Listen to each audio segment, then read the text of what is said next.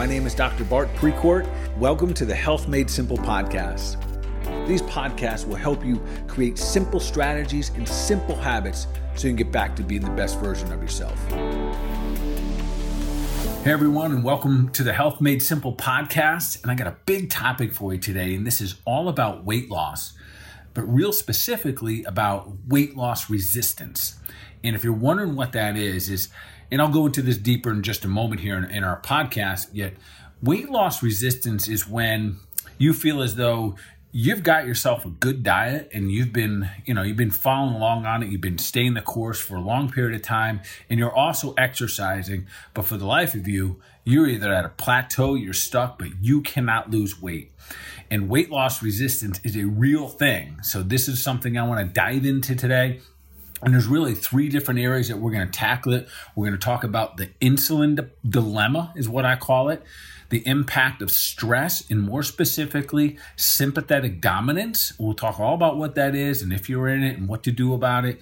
And then also cellular toxicity. And there's one we got to dive a little bit deeper because oftentimes when it comes to weight loss, we rule out the fact that we could be really toxic on a cellular level.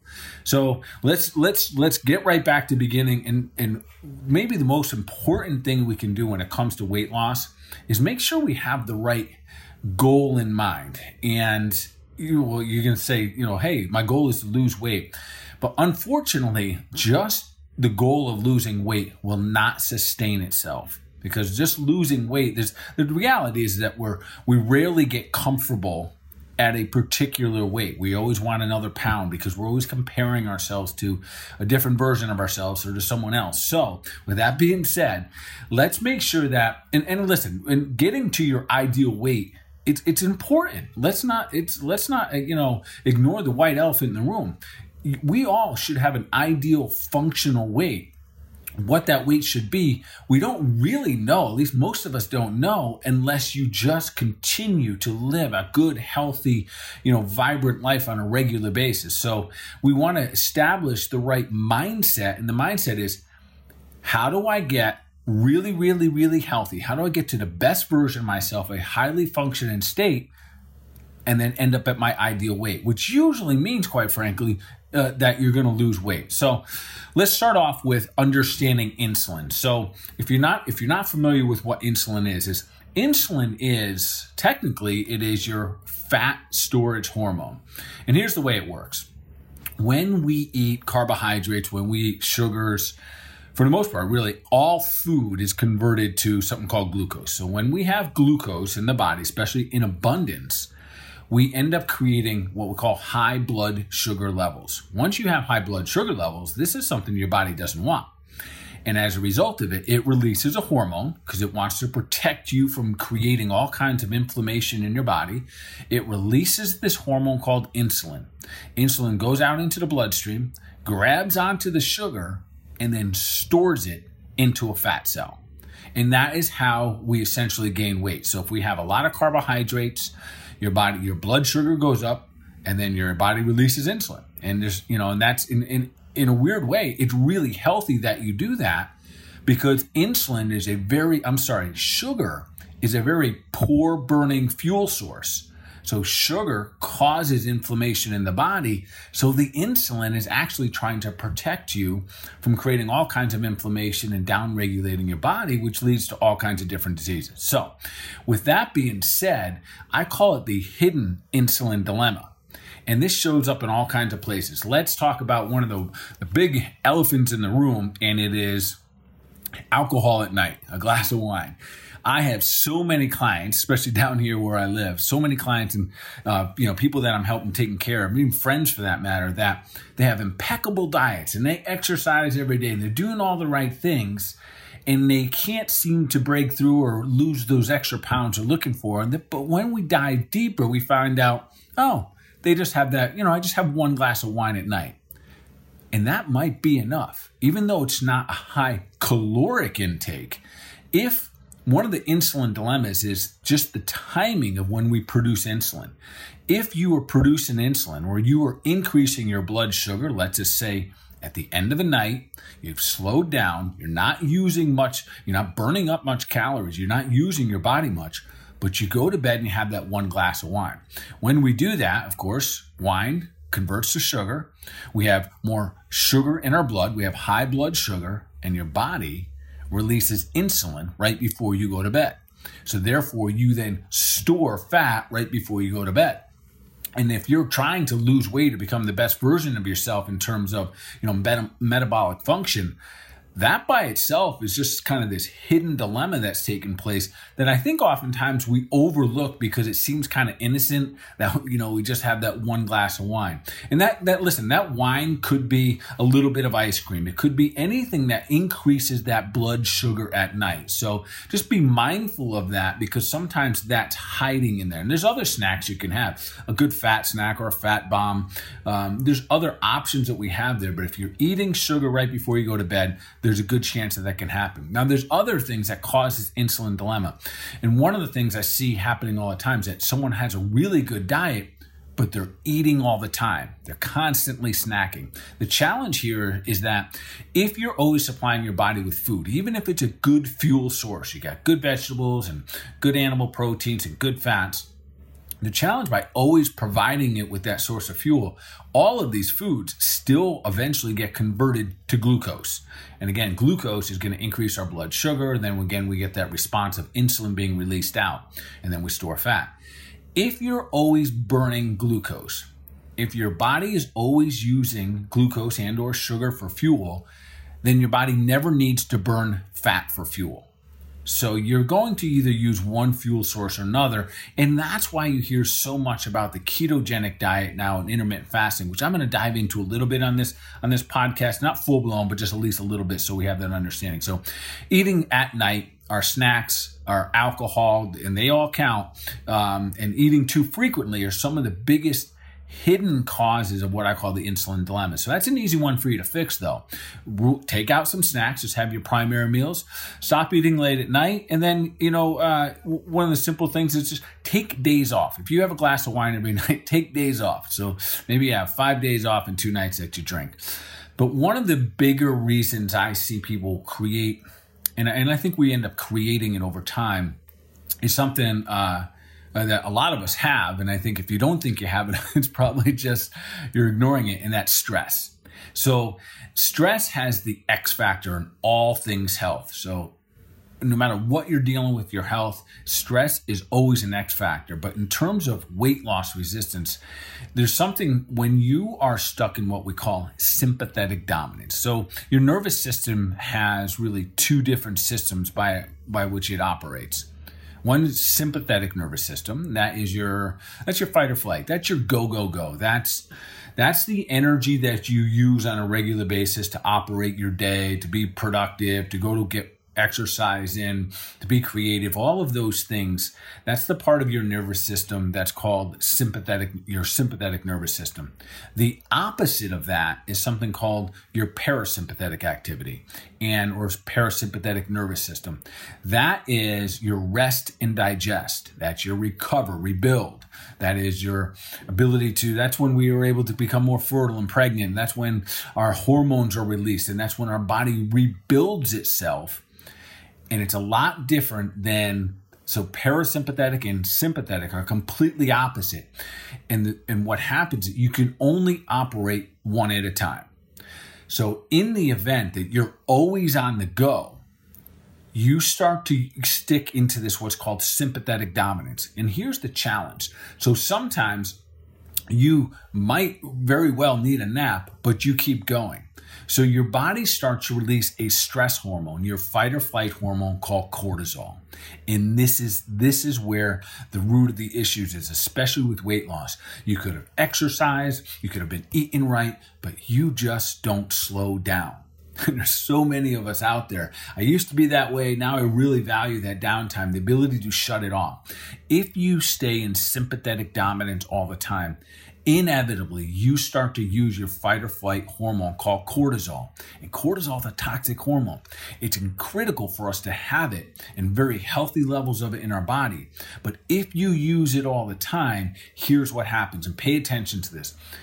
So if you have high stress, if you are just always on the go, and a lot of us don't don't think our lives are very stressful because maybe you have a very blessed life, life, but you just don't slow down. The fuel that you typically use to keep that motor running all the time is cortisol. Cortisol, the way it's worked used used in the body is that you're starting to run low on energy based on the needs that you have. So your body releases this cortisol almost as if it's acting like a Red Bull. And the cortisol gets sent over into the liver, and the liver releases sugar. So, cortisol, although it's a fight or flight hormone, the way that it gives us energy is by releasing more sugar back into the bloodstream. And then that the, then the sequence of events, the hidden dilemma of insulin pops back up, and then then insulin's released, which is a fat storage hormone. So this constant go go go by itself is something that is keeping people from losing weight, which sometimes I know people want to pull their hair out because they say, look, I exercise, I run, I eat right. But that that mentality right there, I see it a mile away when it's coming into my office. That that mentality of this is all I'm doing this right, I'm doing this right, I'm I'm, I'm working out, I'm exercising. If that's you, understand we've got to slow it down just a little bit because more than likely you're starting to use cortisol, which really means that we're starting, there's a good chance you could start to be producing something called adrenal dysfunction, or, or maybe even worse, even adrenal fatigue.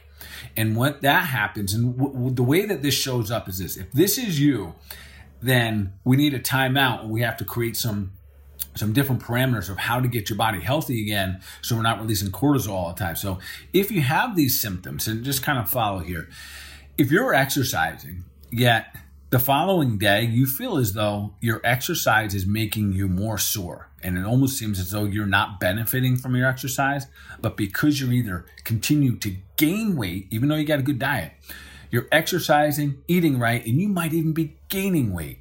More than likely, you have adrenal dysfunction. You are producing cortisol all the time, and or your body's not producing it at the right times. So Soreness is a big one. Another one is getting that second wind at night. You know you're tired, you haven't slept good, you you just kind of you use your willpower, you're kind of struggling through the day, but you're getting stuff done anyways. And then all of a sudden, when you should be exhausted at night, you're getting a little tired, a little sleepy, and boom, you wake up. And now all of a sudden you're wired, and that you might even say, "Oh, this is when I'm the most productive."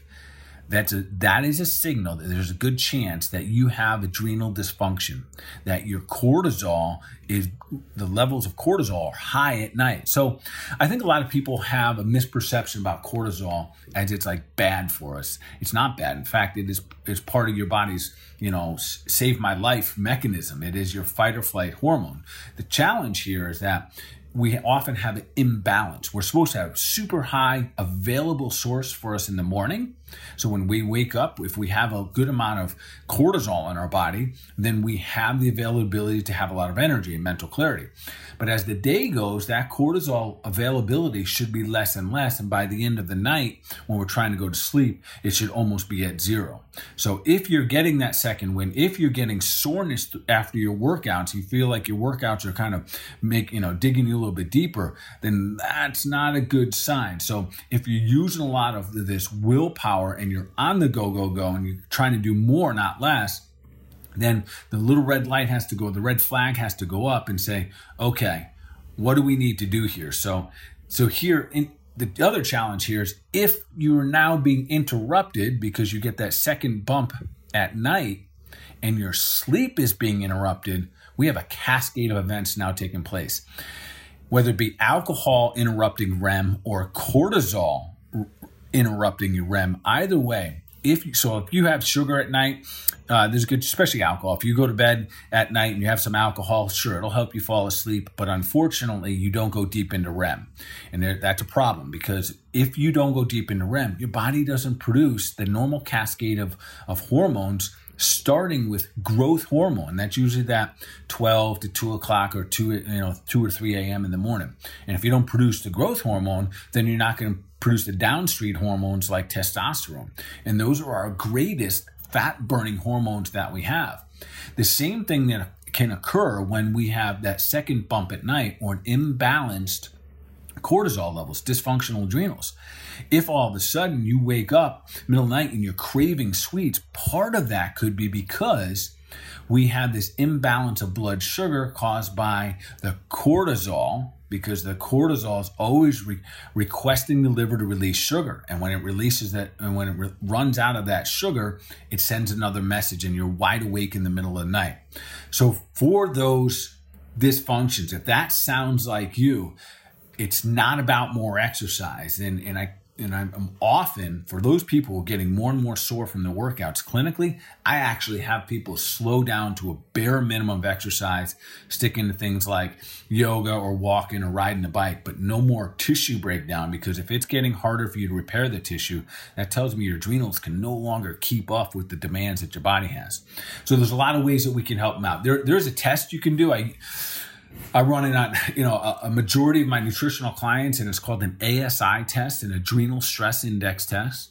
Um, it's an at-home saliva test. It's a fantastic way to measure what your what your adrenals are producing through the day. This gives you a crystal clear per you know a picture of how much cortisol you have in the morning, in the mid morning, the afternoon, and then before bed. So that's a great starting point if you're wondering do I have adrenal dysfunction? Doesn't mean you have adrenal fatigue, but you might. And adrenal fatigue means you're, you're, probably not even exercising at that point. But if you're having dysfunction, that will have to be addressed because that absolutely will be a, a clincher when it comes to trying to lose weight. It'll be very difficult when you're in adrenal dysfunction to have any kind of you know sustainable weight loss goals. Uh, there's other great herbs I use to help your adrenals. Uh, ashwagandha is fantastic. Um, there's other ones like Rehmannia, a little echinacea for your immune system. But no matter what these are, I'll encourage you at this point, instead of dabbling, if you if this is your category and you know you fall into this, even though you would benefit from just starting taking ashwagandha and Rehmannia, and you know there's a lot of other good adrenal products. I use a lot of desiccated adrenals. It really seems to help you real quickly make sure that you're working with someone. Uh, I, when it comes to your health, don't dabble. You know, invest in yourself, invest the time and energy, find a practitioner or a, you know, clinical nutritionist like myself, a functional medicine doctor, someone that has been down this road can, can help you identify a target and then also move you through that process. All right. So the next one so that was a little bit, you know, that's insulin and cortisol and stress, and those all kind of tying together.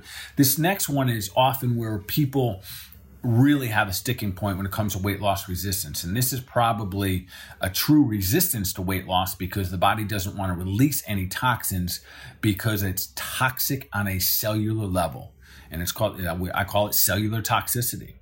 And this this happens. So if you can almost picture uh, in, in your mind a cell, the outer wall of a cell is the fat part. So that outer layer, that's the protective part of a cell.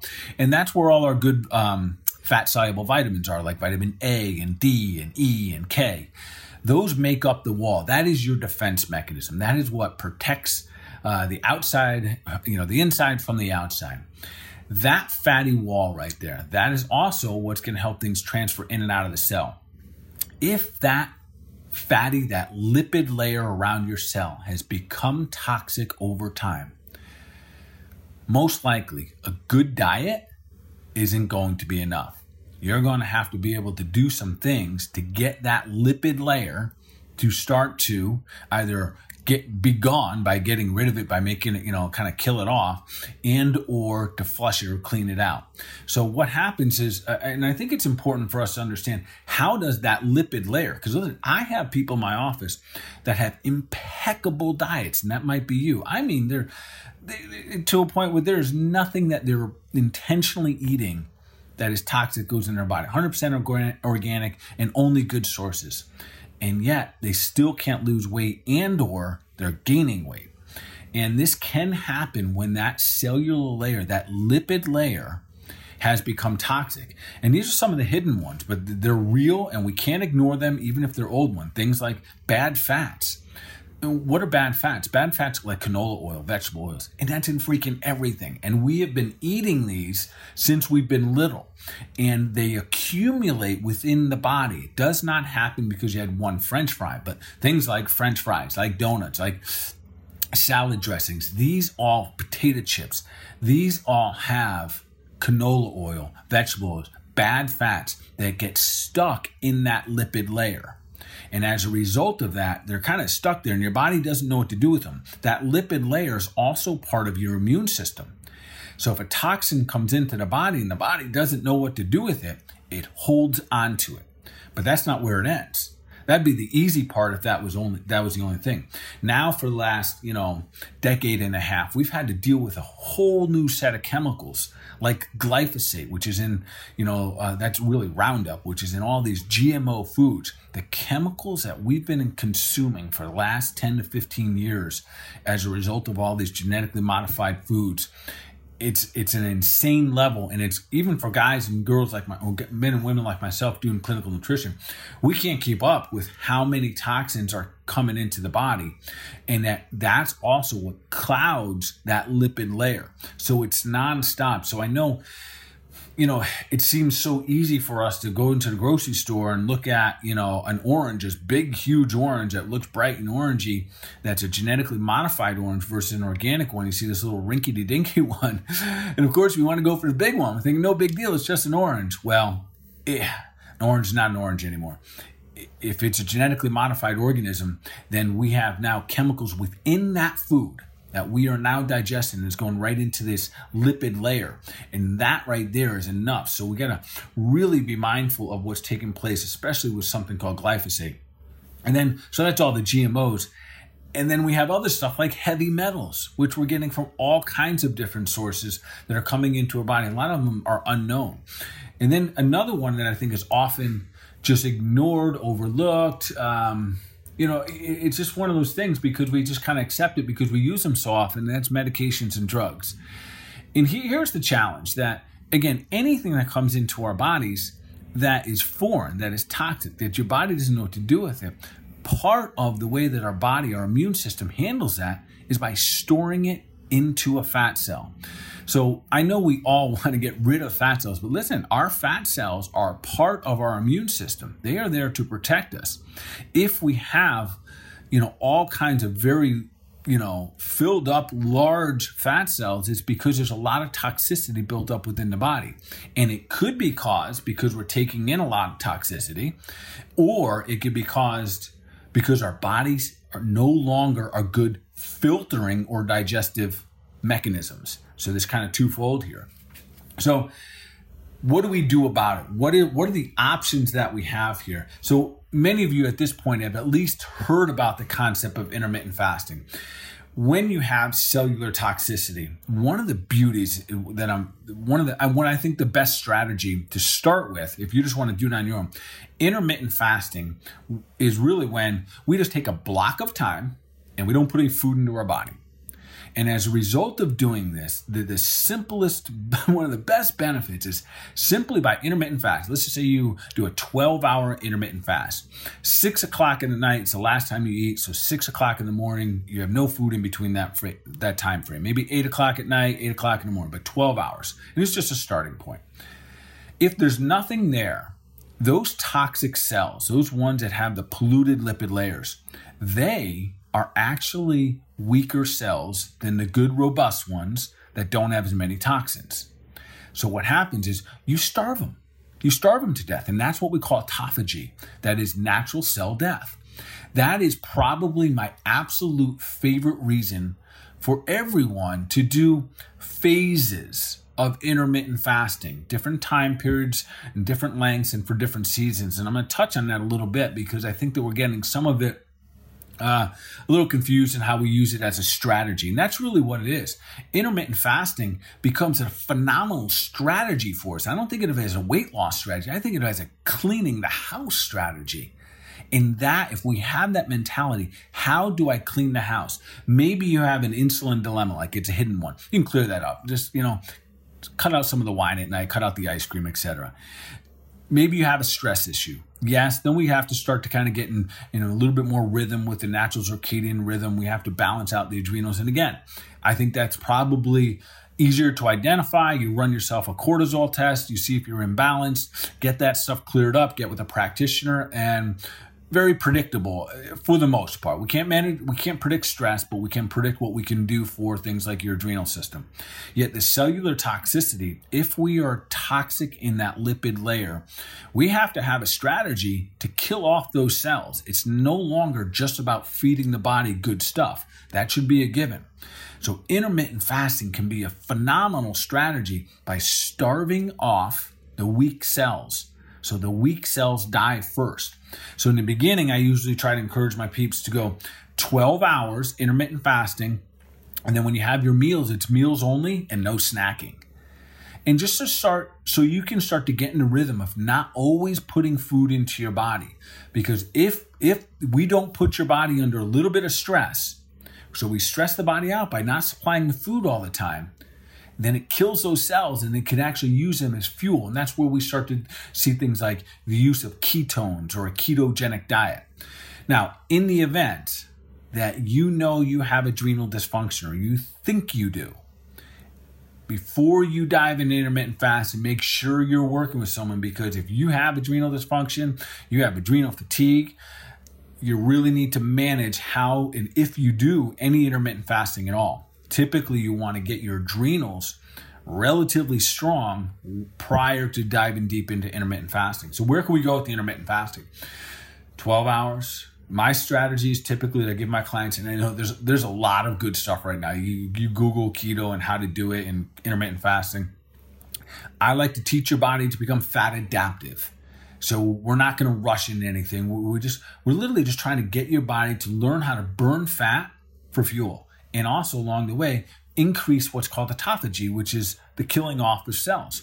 So I do 12 hours as starting point and then do that for two weeks straight. Even if you wake up and you're really hungry, resist the urge to eat, have your water, you know, your coffee, your green tea you can you can drink, but just don't put anything you have to digest into your body. Then after two weeks of doing that successfully, add two hours. Then you go up to 14 hours. So you got 14 hours. You do that for two weeks. And then you go to 16 hours and you do that for two weeks. So now, you know, you're, you're six weeks into this of becoming fat adaptive. So you're teaching your body, you're not going to constantly be bumping up the insulin. You're not going to bump, bump up the, sh- the, you know, the, uh, the blood sugar levels. And you're going to make your body go search for fuel which means it's going to break down those bad, the weaker cells and start to burn fat for fuel. And that's exactly what we want to do to break through some of this cellular toxicity. Now, on the other level, this is if you suspect that you have cellular toxicity. So, and we haven't div- dove into medications and drugs, especially antibiotics, folks. If you've been on antibiotics, and, and sometimes it's not a direct a direct reflect. Like you go on antibiotics and gain weight next week, although for some people it is.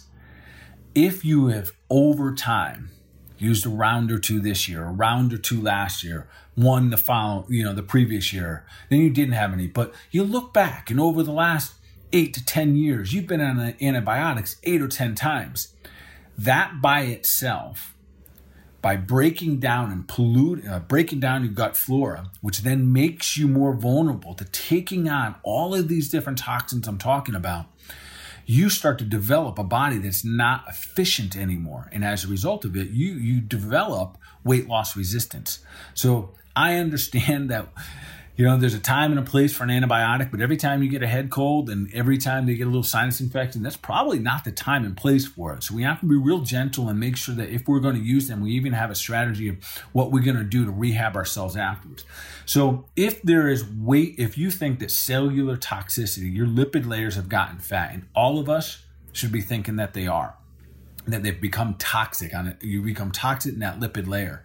Find yourself a practitioner that's very familiar with this not only you know, getting your diet right. Like, yes, following a, a paleo type diet, following some kind of keto type diet, where you get the food rights, the food, the food topics right, and that's not rocket science. Listen, if it, I call it God's garden. If it comes from a, you know, a plant, a root, a tree, walks in the garden or swims in the sea, eat it, and then we can define it down afterwards. But that uh, has to be the minimal starting point.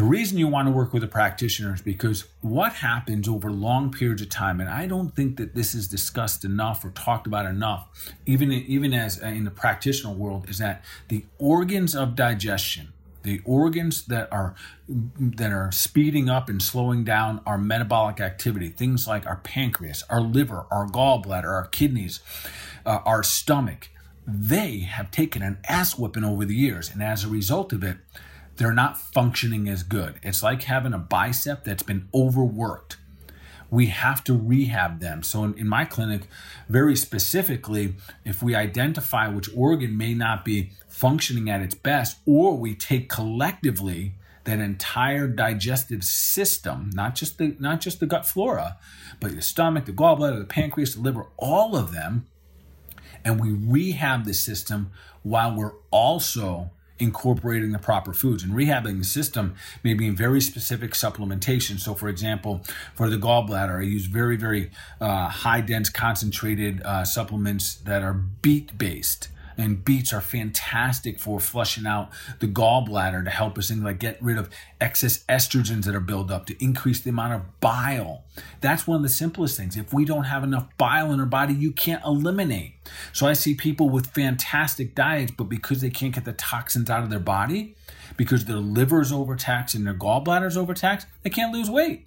So that's the strategy. And that's where it's probably going to be beneficial that you kind of seek out someone that can help you with a good strategy. And it's not that hard. You just need the right strategy to move you forward and then watch your body get to an ideal weight.